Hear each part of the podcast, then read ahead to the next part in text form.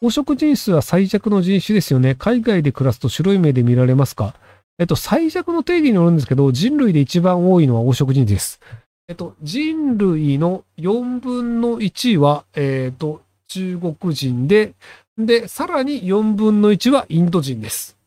あれ？違うか ?14 億と13億だから違うか。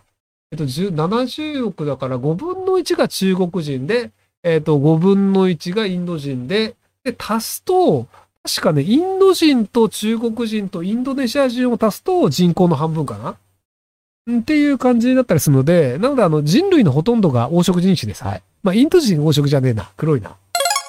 えー、前回コメントしていただきありがとうございました。妻がうつ病の状態で不妊治療を再開するか相談させてもらいましたが、うつ病を治して体力がある状態から再開した方がいいと思うのことでした。うつ病が治った状態とは服薬をしない状態でしょうか？精神科に全く通院しない状況でしょうか？怪我をしているわけなのでどう判断したらいいのかわかりません。薬はレクサプロと漢方薬です。お医者さんに聞いてください。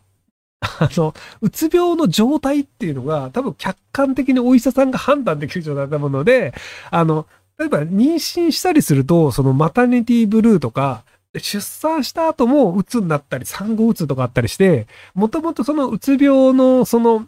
あの、まあ、ある程度その、性うつ病の、あの、傾向がある人が、その、妊娠だったり出産で余計にそのうつ病がの度合いが上がってしまう場合もあるので、なので、その、どう、どういう状況かわかんないので、お医者さんに直接相談した方がいいんじゃないかなと思います。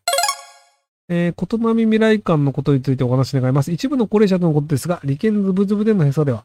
えっと、その、えっと、えー、香川県のことなみ未来館っていうところで、もともとあの子供用の漫画とか遊具とか置いてて、子連れの人がいっぱい使ってたんですけど、なんかその子供が多すぎて邪魔になって高齢者があの安心して使えないよっていうことで、で、その、えっ、ー、と、町のあの委託契約が切られて、で、切られた後に、その、あの、管理になった人が、その文句を言っていた高齢者の人だったみたいな、そんな感じの状況になってるっぽいので、なので、で、結局その子供が寄らなくなって、あの、ほとんど使われなくなってガラガラっていう。でもガラガラなんですけど、もともと年間300万円で委託されてた事業なのに、なぜか年間1000万円に委託料上がってるんですよね。あの、要は、子供がいっぱいいて300万円で運営してたんですけど、あの、人が全然来なくなって、なんか1000万円委託料になってるみたいな。っていう感じで、その、あの、なんか、高齢者が子供同行というよりは、むしろその、後期中中問題型の話なんじゃないかなという気がします。えー、新中学3年です。同い年の女の子に生足を自分に触られたと嘘の情報を先生に言ってました。先生は自分が無理と主張しても信じてくれません。許せません。何かやり返す方法ありますか？えっと、先生と二人っきりで話してみてください。要は、被害者の女の子がそう言ってるんだからそうだろう。で、多分3人で話すと、その被害者の女の子の方に話が寄ってしまうと思うんですけど、先生と二人きりで、僕は本当にやってないんです。どういう状況だったかちゃんと説明を聞きましたかっていうのを聞いてみてください。要はその、生足を触ったっていうのであれば、第三者がいないと、それ証明できないじゃないですか。でも第三者がいないって触られてるとかで、そもそも足突然触ろうとした時点で普通逃げるでしょとか、そもそもなんで二人きりなのとかって、ちゃんと話を聞くとおかしな部分ってあるはずなんですよ。なので、その先生に、あの、なんか丸ごと信じちゃうのはどうなのって話をした方がいいんじゃないかなと思いますけど。えー、こんにちは。自炊することが多いひろゆきさんに質問です。フランスで自炊していて一番美味しいレシピは何ですか？奥様の漫画等でよくパスタを食べてるイメージですが、実際フランスで暮らしていて、日本で暮らしていただくと作るものって変わりましたか？えっと、一番かどうかは別なんですけど、えっ、ー、と、あの、前回も作ったんですけど、僕はあの、割といい肉を買うことがあるんですよ。で、いい肉を買うと、あの、いい肉の油は美味しいんですよ。いや、そのステーキとかで脂身は切り落とすんですけど、ただ、いい肉の脂身ってすごく美味しいんですよね。で、その、あの、こう、その、ステーキ、脂身だったりとかを使って、で、あの、前、ラーメン作ったんですよね。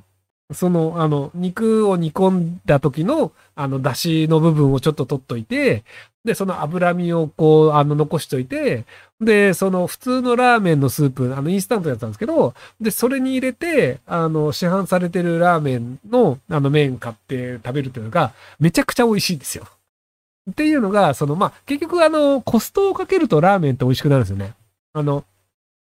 だそのラーメン屋のラーメン的なものを家で作るっていうのをやる人って結構あの料理好きの人多いんですけど、で、あれ、あの、やるとめちゃめちゃコスト高くなるんですよ。なので結果として、あの、ラーメン屋で食べた方がコスパがいいよねってなるんですけど、なのでその、ラーメンを作るためにいい肉の脂身を手に入れようとなるとコスパが悪いんですけど、ただその、いい肉の脂身があるんだったらそういうものを使うとかで、